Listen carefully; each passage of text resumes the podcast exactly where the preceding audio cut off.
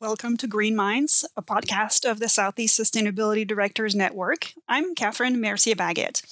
In our last episode, my co host Laurel Creech discussed the structure of sustainability offices with four different cities part of our membership to better understand where and how we work. For this installment, we continue to explore the profession, but this time with a focus on career paths. Some of our peers took the direct approach by studying sustainability, equity, or resilience, for example. And for other people, taking a detour was simply part of the process.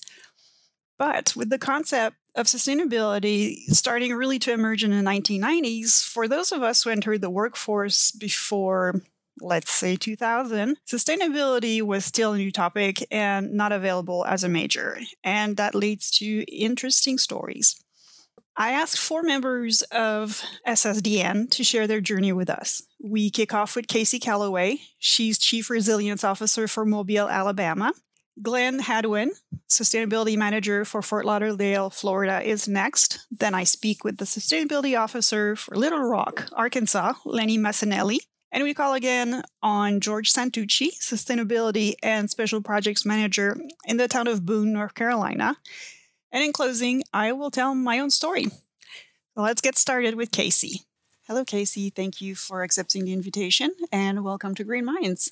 Let's get started with telling us a little bit about your position with Mobile. Thank you so much for having me. I'm excited to be a part of this. I'm the Chief Resilience Officer for the City of Mobile, uh, first one in the state of Alabama, and have been here since last May, May 10th. So I'm entering my getting close to my 11th month in this uh, new position and new field for me. Well congratulations on on both fronts uh, starting a new job and being a pioneer. That's amazing. It's it's exciting. It's hard because it's a new job after i left one. I'd been living and thriving in for 23 years. It's hard because i'm also creating it a little bit from whole cloth. So that's kind of the fun and challenge. Uh, but it's been really amazing, especially to have such wonderful leadership from the Southeastern Sustainability Network and others who've been just super helpful to help me guide guide me down the path to doing this right, or at least not stepping off of too many cliffs. That's good. Do you want to talk about those 20 some years that brought you there? Sure. I just left service as the Mobile Baykeeper, I'm part of Waterkeeper Alliance. Uh, Mobile Baykeeper was the 37th member of Waterkeeper Alliance, and so joined in 1999 when it was still pretty new of a, of a parent organization. And I was eh, the first in the state of Alabama on that one, too. I forgot. Wow. And got to grow the organization from a staff of me to a staff of 20 well, actually, 2021 was a t- over a million dollar budget. So, really proud of that too. But uh, really been working in the environmental advocacy field for decades. I was I did the same thing and or similar work in Washington D.C. for Clean Water Action prior to. So always nonprofits, always advocacy work entering the government sphere has been a big challenge, but you know, did have a lot, a lot of knowledge, a lot of information about how the laws work, how policies work, and then of course how the environmental, where the environmental needs are, where the community needs are, but how you do it from the inside as opposed to from the outside, poking on the inside at all the government agencies. That's been a um, a learning curve and a, a, lesson in humility because there are a whole lot of reasons why things don't move as fast as I thought they did from outside. right. I can I can only imagine. I worked in the private sector and then the public, so I, I understand that shift. Um, but definitely coming from an advocacy is that's a very different story. It, it is, and I, I, knew I didn't want to be the boss anymore. I wanted to work on a team with a team, with a good, strong team, which is why I chose our mayor. I'm a huge fan of Mayor Stimpson. He is entering his third term, and I watched him just make significant headway and change for the city of Mobile over the first two terms. He's a Mobile lifer who is uh, who did not need this job and took it on because he saw the need for the community and a role he could play and fill. And he's been consistent in looking at how does the environment play into the economy and the community? How do we make sure these three legs of every stool are really, really cared for and, and promoted and supported? And so when I decided I wanted to leave Mobile Baykeeper, this was the right path to kind of come down and have a good conversation with him. And he was fully in the, well, if you're going to do something else, you need to do it with me. so we're on this adventure together, I think. Well, it's always good and really essential to have political support for sure. So, who else is on your team? Do you have similar backgrounds or do you really complement each other? I am the only one in the chief resilience officer. So, I'm the chief of me, but I serve on the public works team. So, and I'm kind of in this weird hybrid seat on the org chart, mainly because well, I see it as I work for everybody because a lot of what a, a, resilience officer is doing, what, what a lot of resilience is needed in a city like ours and across the country, is we need to de-silo. We need to see where our engineering team is working with our environmental uh, environmental permitting team, and our housing team is working with litter. I mean, you name it. We got to get these folks talking across their fields as opposed to just doing staying in silo and staying in their own kind of comfort zones.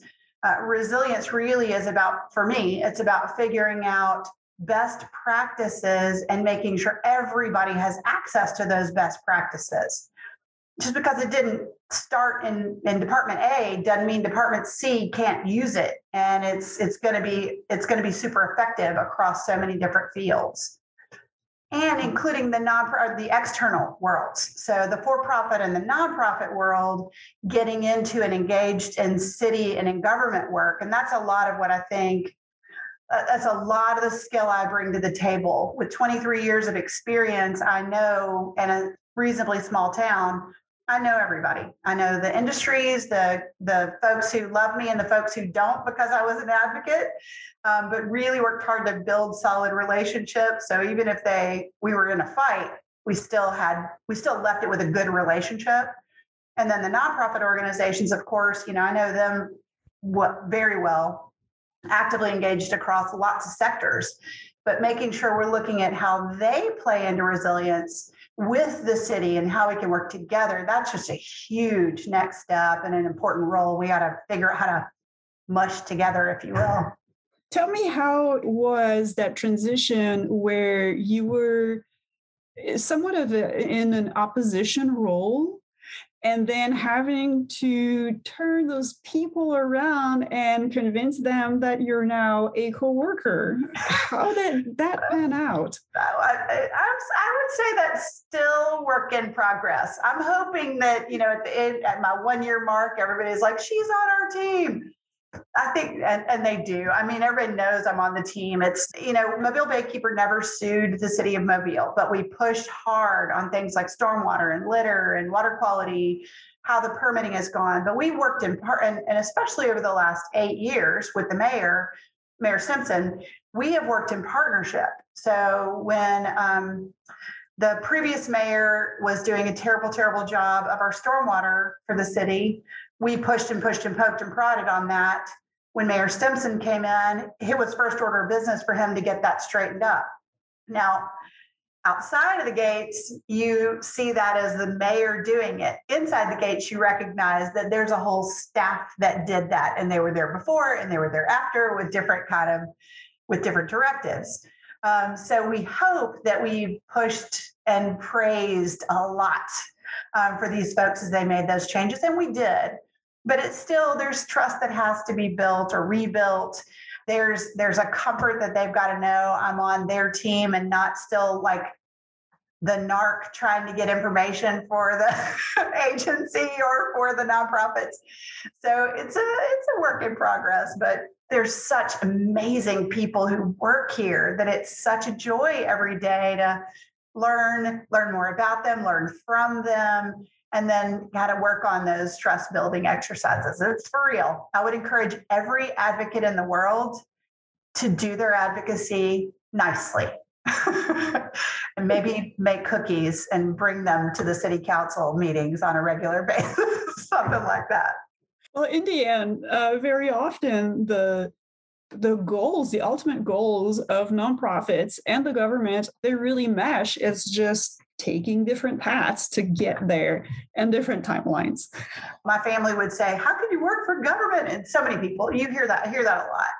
And timeline is real, but the, the you know, how long it takes to do a thing. But honestly, now again that I'm inside this, I'm like, well, here's why it takes a long time. You have to answer these 37 questions. You have to go through legal to make sure that you're doing it right. And the one that most of us don't like to hear out in the regular world is we have to make sure that whatever it is we're doing works for the entire community, not just you, not just one sector, not just one neighborhood. It has to fit across every sector. That we don't think about that when we're in our I care about A and I want A to happen. Why can't you make A happen faster? Because baby, that's there's a whole lot more to A than you think there is. And that's that has been eye-opening and a really big learning curve for me. And it and again, a place where I hope I'm being more humble and and more generous with letting with why something takes a while. So, do you get to still work with Baykeepers? Oh, absolutely. And I'm the founding mama, so they they still love me.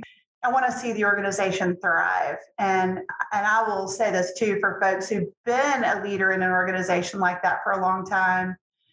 Change is good. It's good for the organization as well as for you.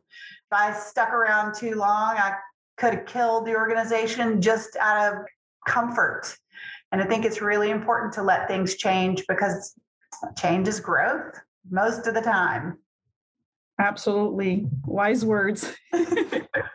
in closing is there anything that that you want to talk about that's upcoming uh, any exciting project or recent accomplishments well, I am ecstatic that we have finally put out the RFP for our resilience assessment and plan. So, we're going to do an internal real audit of where we are, looking at where climate is, where sea level is, but also like where the social and economic changes are coming, and then lay out our stressors and shocks and then how we're going to you know address them moving forward. So i'm so excited about that. And i'm hiring. I will be a staff of two very soon or a team of two.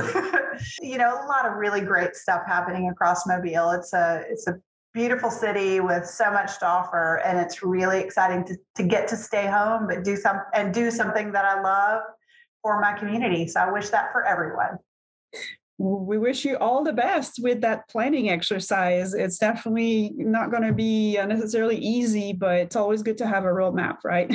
yes, I'm so excited. But I'm so excited for this opportunity. Thank you so much for having me. It was a pleasure to uh, get to know you better. Hey, thank you. thank you for your time and your wisdom. Oh, well, thank you for giving this to everybody, every community member. I love it. You are listening to Green Minds, the podcast of SSDN. You just heard from Casi Callaway with Mobile, Alabama. And next we have Glenn with Fort Lauderdale, Florida.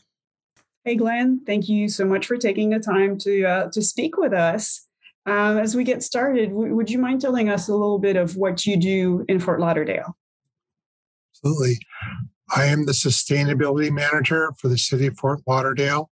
I work in the Public Works Department, manager of the Sustainability and Climate Resilience Group, which is probably more, more equivalent to sustainability offices um, in other cities. It's just that we, a total of seven positions, including myself, and we do work to advance sustainability, climate resilience, climate mitigation within the city operations, within the city as a whole.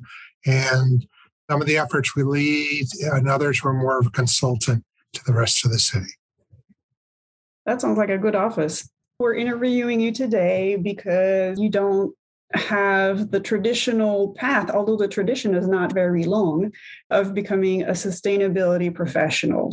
Could you tell us how did you make your way into sustainability? I, I've been out of school for a while.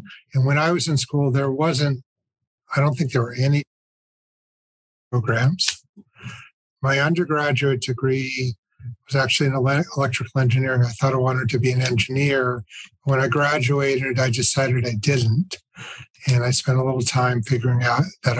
I did some medical research and I was in Boston at the time. Harvard had a basically a night school and anyone could take the classes and they had some environmental classes and I started taking those and learning about environmental issues. Uh, as I said, there, there weren't really any classes in sustainability or climate change. I took a few classes there, and that actually led me into their School of Public Health, where I studied environmental health, looking at individual exposures to chemicals in the air. And I would learn how to measure them and track them.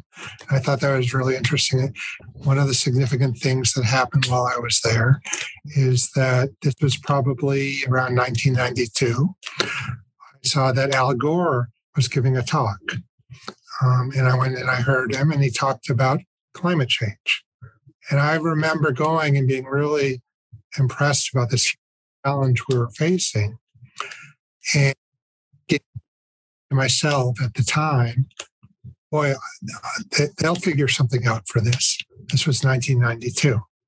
And so I finished my program and I started doing working on environmental health and safety and as a consultant and and I I enjoyed that and we went down to to Miami I continued consulting while I was there, and it seemed like the climate change issues, sea level rise, were becoming more and more prominent.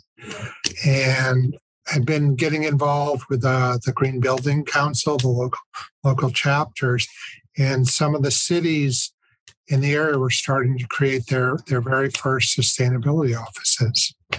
And the city of Miami created theirs in 2007.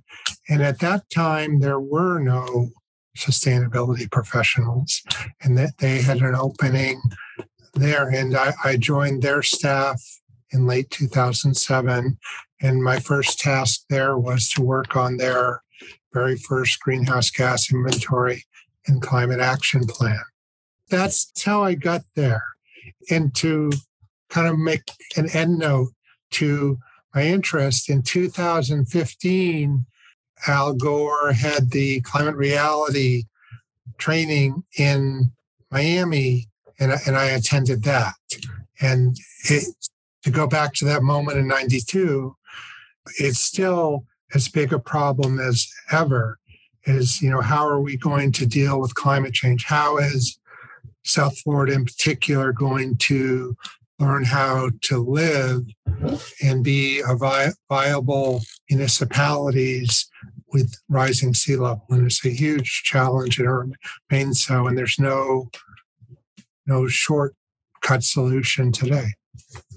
Right, Florida is really in a bind as you know, being this uh, very desirable place to live. But if it becomes an aquatic environment and and beyond tropical there's no telling how that's that's going to work out. It sounds like like your story uh, makes makes a lot of sense. There's not a lot of like happenstance or bizarre detours. If i understand this correctly you're coming from a very technical background.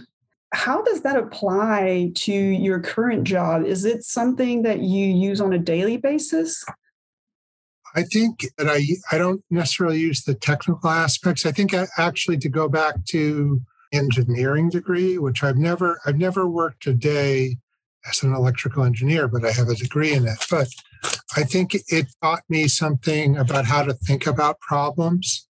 To go a little deeper on my my, my graduate degree, it was a master's of science in, in, in environmental health and industrial hygiene which is a pretty unusual field. I, my, I'm actually, and I remain a certified industrial hygienist. And that's just someone who looks at occupational health and safety issues. But part of my job there was to go into it might be a factory or an office building and they might have a problem like uh, people were being exposed to a certain chemical so i would need to go and understand how the pro- process works.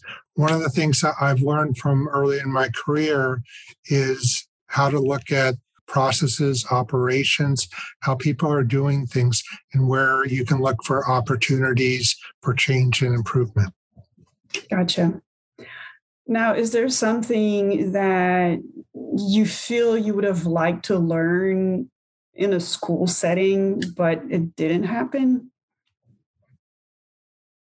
I, you know, learned a lot of things on my own over time. When I started out, there were very few people who were doing this. It, it's increased a lot.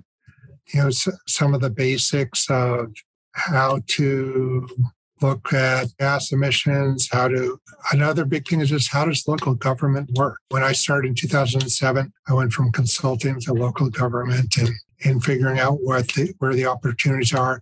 And, and one thing, you know, over the years from talking to other people in the field is it seems like every government is different. You have to you know tread a slightly different path wherever you are and you need to learn to be adaptable and patient and it often seems like things take much longer than they should yes absolutely that is true yes local government is uh, is a different animal What's happening right now in Fort Lauderdale? Do you have any exciting projects you'd like to highlight? Certainly. After about a year back and forth with our city commission in December of 2021, they adopted a net zero resolution setting goals for the community and the local government to achieve net zero by 2040 in the government operations and 2050 in the community. So this year we're starting to figure out how we're going to do that. We're hoping to be able to bring someone in to help us develop a net zero plan. Also, we're recently accepted into the, the LEED for cities national cohort. So we'll be working on that and looking at where our strengths and areas for improvement as a city in the many aspects of sustainability. One more thing we're hoping to do is a citywide comprehensive vulnerability assessment. We've done vulnerability in over the years, you know, looking at it in the context of our our water utility or our parks or our stormwater management, but this is the first time we're going to try and look at it from that comprehensive viewpoint. Well, it sounds uh, like you have a lot of interesting projects and very ambitious targets. That's uh, wow. I'm envious a little bit here. I don't know how we're going to do it. I'm sure you will find a way. Feels like with, with the urgency, we don't we don't have a choice. We'll we'll, we'll make it happen. Absolutely. I think that's one of the big challenges is balancing what we see as the urgency and sustainability. You know, the, I, I see climate change as a you know a huge existential question like what is our city going to look like and be like? And and then they're providing for our resources and attention against the urgency of today today's urgency in our city is that our our water and sewer infrastructure is all well past its um, life cycle. So things are starting to break, things need to be replaced, and that's where the focus is today. But the questions of sustainability are, I think, are, are similar magnitude. They're just not quite as urgent today, even though we do get plenty of nuisance flooding here. Right. So we see the impacts of climate change today. They're just not as bad as they're going to be. Maybe if we lived 250 years instead of 80 something it would it would change our perspective right right. Thank you so much for accepting our invitation. It was really great to get to know you a little better and good luck with uh, especially the net zero. I'm very intrigued and i can't wait to see how that unfolds. Thank you. You just heard from glenn hadwin with fort lauderdale in florida and you are still listening to Green Minds, the podcast of SSDN. Coming up next, we have Lenny Massanelli in Little Rock, Arkansas. She is followed by George Santucci from the town of Boone in North Carolina. Hey, Lenny. Thank you so much for taking the time to speak with us today. I can't wait to hear what's your story. Do you mind just telling us what's your current role? Sure. Thank you for having me um, on your podcast today. It's a pleasure to be here. My name is Lenny Massanelli. I'm the Sustainability Officer for the City of Little Rock, Arkansas, and it's an office of two. Yes, as, as it is in a lot of municipalities right. outside of Orlando. yeah. Tell me, how did you make your way into the field of sustainability? Sure it's it's interesting because in my 20s and i'm nearly 50 now but in my 20s i was really interested in sustainability in particular how the city of little rock was growing. And it wasn't a very smart growth. I was concerned about some of the uh, the forests being eaten up to take in more development and and so forth. And uh, I had an opportunity to volunteer in a City of Little Rock initiated project called Vision 2000. So this was in I think the year 2000, and the opportunity was to group together with other volunteers, other city employees, people with a vested interest in business, all of these uh, community players to discuss how we wanted to see our city grow. It was a project that lasted, I guess it was about a month. And it had a huge impact on me. I was in my mid 20s and I really felt connected to Little Rock and actually to any type of community for the first time. And that informed how I wanted to continue to connect and to see improvements and to have input, like to be part of a community so I went on to um, graduate from college, and what I graduated with was a museum studies degree in education. That was my my uh, my passion, being interested in in museums and things that hold value over time, and also wanting to teach about that sort of thing. My job at as a museum educator, that was pretty much what I what I did up until I found the opportunity for the sustainability educator position in, in 2019. Well, I find it very interesting that you're coming from the education angle as opposed to a lot of sustainability managers, directors, officers, you know, whatever our title is. We come from a technical background. Mm-hmm. Uh, somewhat envy the human aspect of your training that I absolutely did not get. But I mean, from here, either uh, if you want to talk about how that has been an advantage to you, or if you want to continue through your journey from 2019, up to you. Yeah, I work at a science center here in town, teaching a variety of ages adults, teenagers, people with some kind of disability, uh, people with even some language barriers, and then all the way down to pre K. And so it's, and I did that for years and on many different topics. And so it really helps me be able to fine tune my message so that I could reach anybody, which was very important in stepping into a city environment and my first job here, and like I said, I've only been here since October 2019, was the sustainability educator.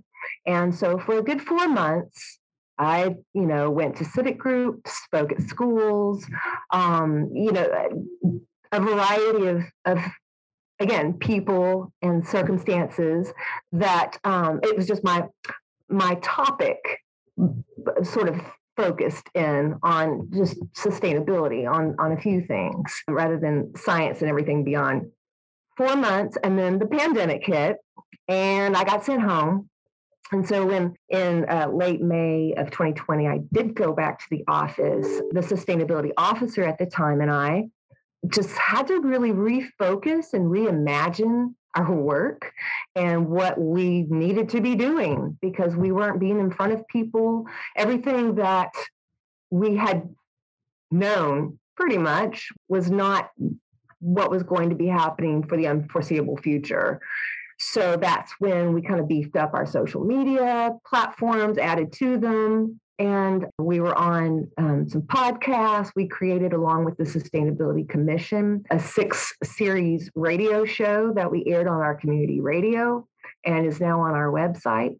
The Sustainability Office, for over a decade, each year had a um, sustainability summit. It was a luncheon, it was guest speakers, it was a panel, it was a summit about sustainability that got shut down completely for 2020.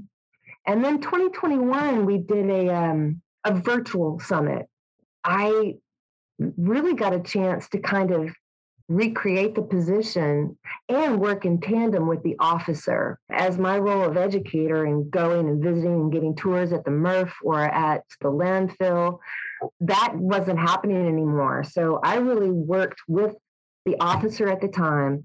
So when she left in May of last year, then I went solo through the summer and into the fall, just kind of continuing with some projects I've been working on uh, working with the Sustainability Commission, with Keep Little Rock Beautiful, organizing the National Drive Electric Week event, you know, not having had an opportunity to get in front of my fellow city employees or anybody else for that matter, it did make any kind of growth, any kind of mission of sustainability more challenging.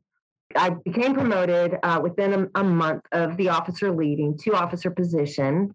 By October, I hired an, an educator who had a very diverse background in graphic design. In fact, she'd even worked with our parks department on signage, our solid waste department on signage. So she already knew some of the players in various departments of the city. She had been a sustainability commissioner in the past. My being older and having lived in Little Rock for so long and having those connections to be able to to plug in to people and organizations and businesses and so forth for different projects. And her wheelhouse um, having sort of a plugged in in other areas in little rock as long as she's been here plus what she's able to accomplish with that quick graphic design and that very visual messaging, which is so key.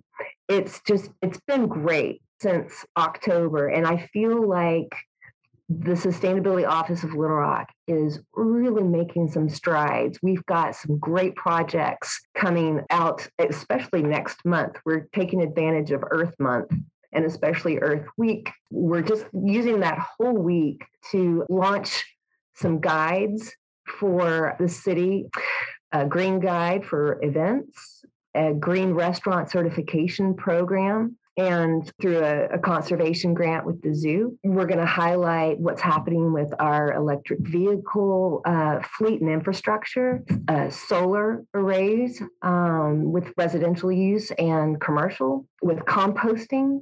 And some pilots we're wanting to do right here in the city in our urban forestry. And just a variety of things that are going to bring some awareness to our community of not only what's happening from city department perspective but how to empower the residents to participate and and resources for them also to get involved so i'm really excited about where this office is heading we also just signed up with ICLEI. So we are in, in a cohort to really focus in on writing that sustainable action plan, which right now Little Rock doesn't have. So we want some hard data on where we've come from, where we want to go, and we want to um, to really track that now and see the metrics of that improvement um, and be able to show that to our community as well. It's interesting to see how that pathway that's kind of unique and off off the beaten track can still come back to really fulfilling some sustainability missions that the city has longed for, lacked for for um, you know a long time, and and get us moving forward and, and catching up in a, in a way. You know, with we're in catch up mode, and it's it's exciting opportunity. You have so much going on. This is, um, you know, you can take your time to catch up on those two years that we kind of missed out on. wow. Oh my gosh, we're just our foot's on the gas. it's difficult to to let to let off the gas. Oh, that's amazing. Um, but being busy with all of this, are you are you going to end up missing maybe that more of educator and to a certain degree like a relationship nurturing role? Is that something that you, think you'll be able to continue to do? It's interesting. I, I I feel that twinge sometimes of wanting to get back in front of groups of people, whether that's tours or um, visiting with group in person. And, and that's yet to be seen. It's just, it's interesting how much difference can be made within two years and adapting. Just personally, we have all had to be very adaptable and resilient in navigating a, a global pandemic. I think it's important to to help each other and share, and that's why we're in this network, right? Um, believe this office had been part of SSDN, had let that membership slip, and I hadn't even heard of it up until last year. So March um, of last year, we rejoined SSDN, and that has been a huge, huge help in in kind of forming these projects that we're working on now, like I said, those those templates that we have um, borrowed and retrofitted to meet Little Rock's needs, just for help with policy work for the commission to review, and just the myriad of things. SSDN has been a wonderful tool and asset to to getting our work done and seeing how it's done in other places, and and that support system is invaluable, really. Right, I entirely agree, and I guess maybe if you put all of us together, we have such a a collection of experiences and backgrounds and abilities that we come mm. this the superpower of sustainability. I like that too. Yes. All right. Well, thank you so much um, for for taking the time. I really appreciate. I'm grateful to spending some time with you, and I'm sure our listeners are really going to enjoy uh, hearing about your journey and also what's happening in Little Rock and what will be happening very soon. I'm happy to see everyone in person here in just a couple of months um, and to post these guides and other projects on our website, littlerock.gov. That will be coming next month um, as we launch those projects. And looking forward to, to working more with, with this network and uh, getting good things done across the Southeast and beyond.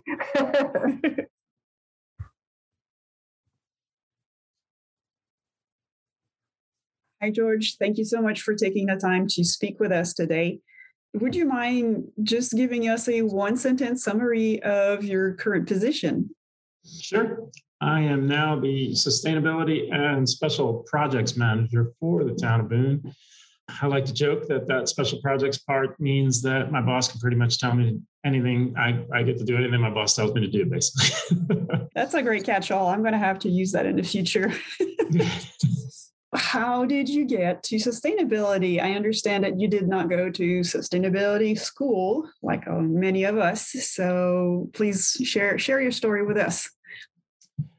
Yeah, I don't know how far back you want me to go, but um, I mean, my undergrad degree is in computer science of all things. And I minored in electrical engineering. I thought I wanted to be an engineer essentially as a young fella. This is the, you know the early mid '80s uh, when I was doing all this. So the whole technology world was a real different place than it is today.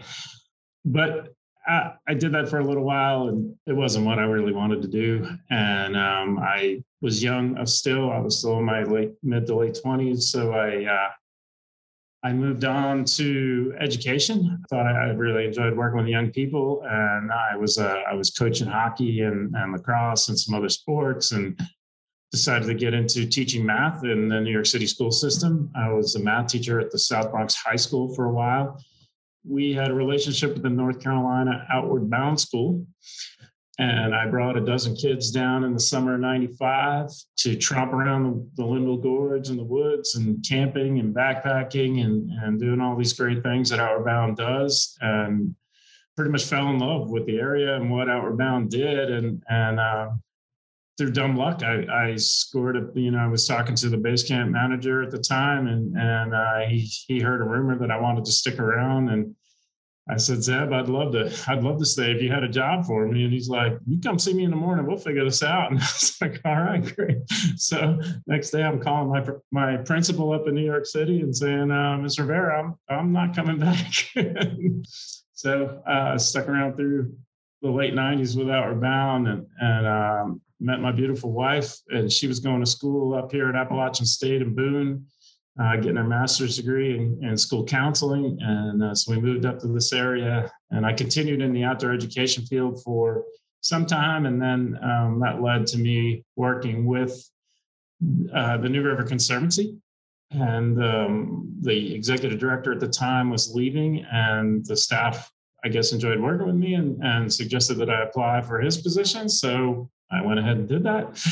I'll say the nexus of all this you don't know when you're younger you have all these influences you know i mean growing up in the 70s and 80s you know jimmy carter the whole oil embargo and here we are again going through the same you know and it's just funny how we never seem to learn but um, you know i had i had influential teachers at the time. I had a physics teacher that that suggested that fire island which is a barrier island off of long island uh, would would be underwater in 50 years. And that always stuck with me. Not that I really understood at the time exactly what the mechanism was for that and why he was, you know, why why that was important to him. But I guess all that just niggled around in my brain for 20, 30 years. You know, then with Outward Bound, I spent uh, a season down in the Florida Everglades and seeing the wholesale alteration of an entire ecosystem by human beings and the way we we we straightened the Kissimmee River and we had to build uh, a levee to hold back the Lake Okeechobee, and that of course cuts off the laminar river flow, the what they call the river of grass, uh, that is the Everglades. Again, all that just was was up there pushing me and I knew I needed to give back. And that that's what really excited me about being part of a river conservation group was I got to undo and fix a lot of what human beings have done to the ecosystem. And then that led to me working with the town of Boone a lot. We did a lot of river restoration and stream channel restoration projects here in the town of Boone. And so I got to know the staff really well and I enjoyed working with them. And and and I guess the more I did as part of the New River Conservancy, I realized that if you could clean up all the population centers, you really could make a real big dent in in that impact, that human impact. So that led me to conversations with the town manager here and, and him creating this position. This position didn't exist uh, before I applied for it. It was kind of a lifetime of experience that led to where I am now. And, and uh, to know that, that I get to tackle climate change head on is, is pretty exciting. Well, it sounds like uh, you had an exciting adventure all the way to, to your current position. Yeah. Uh, do you ever miss being outside, or, or do you still get to do some hands on projects?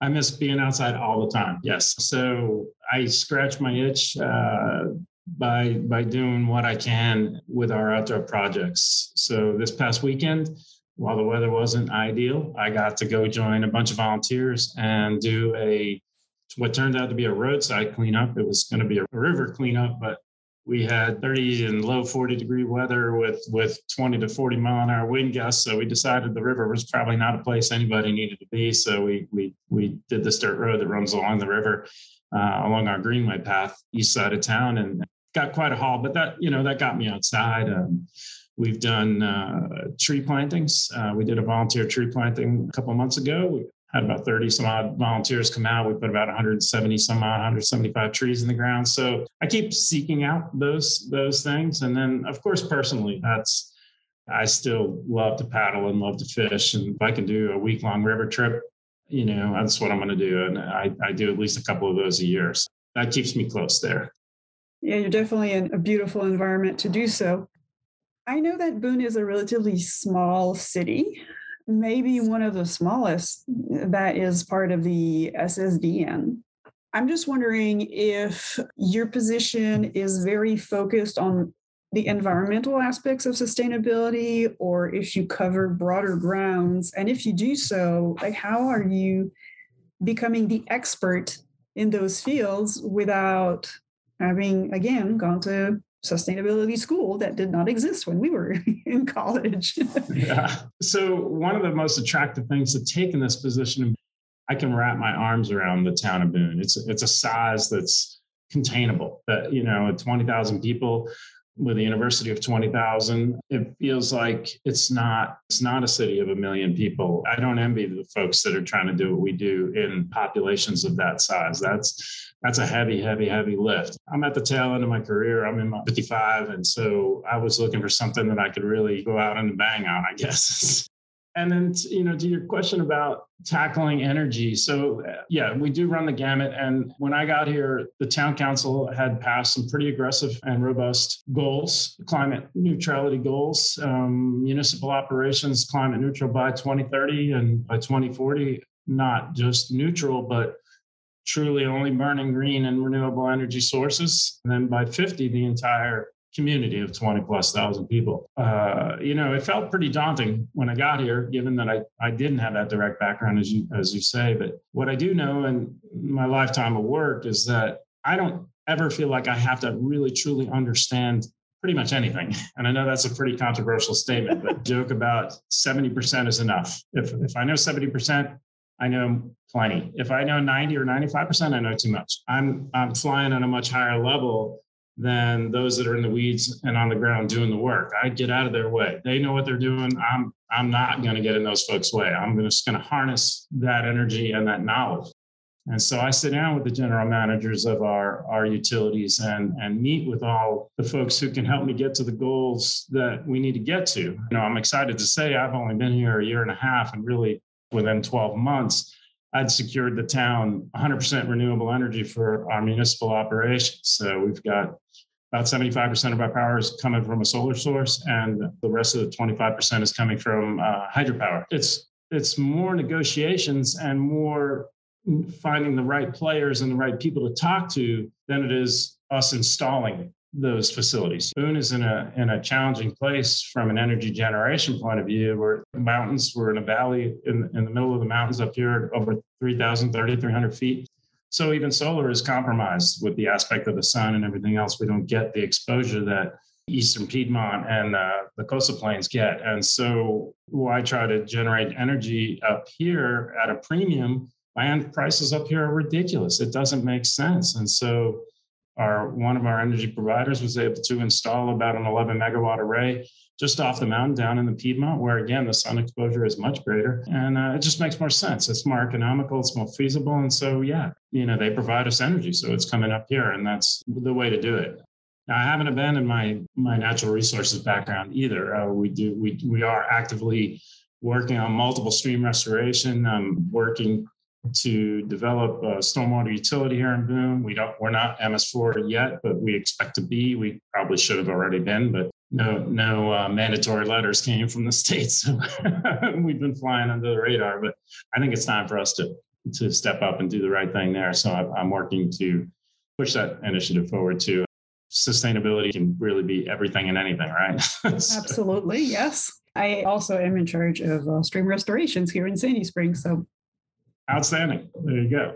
Is there anything else you would like to add? You asked me about events. I guess I could say April's always Earth Month. That's we all do all of our Earth events. So we have an April first first Friday. So we every first Friday of the month from April on, we have an event uh, downtown for for folks locally, and so we we have a, a historic house called the Jones House, and, and it's kind of the center of our cultural resources department you know so there's music and, and art and other things down there. And so on april 1st first friday we're of course celebrating earth day and and um, this year's unique in that it's boone's 150th year as a town. And so we're celebrating that at the same time. And so we're giving away 150 trees in celebration of boone's 150th year as part of earth first friday. So that'll be fun. We'll have all kinds of nonprofits out there on the jones house lawn uh, the river conservancy blue ridge conservancy the uh, some beekeepers and others to to to promote all the all the good work being done out there. That sounds fun. I wish I could go. yeah. Love to have you come on up. well, it was a pleasure to getting to know more about your your story and what you currently do. So thank you so much for accepting this invitation.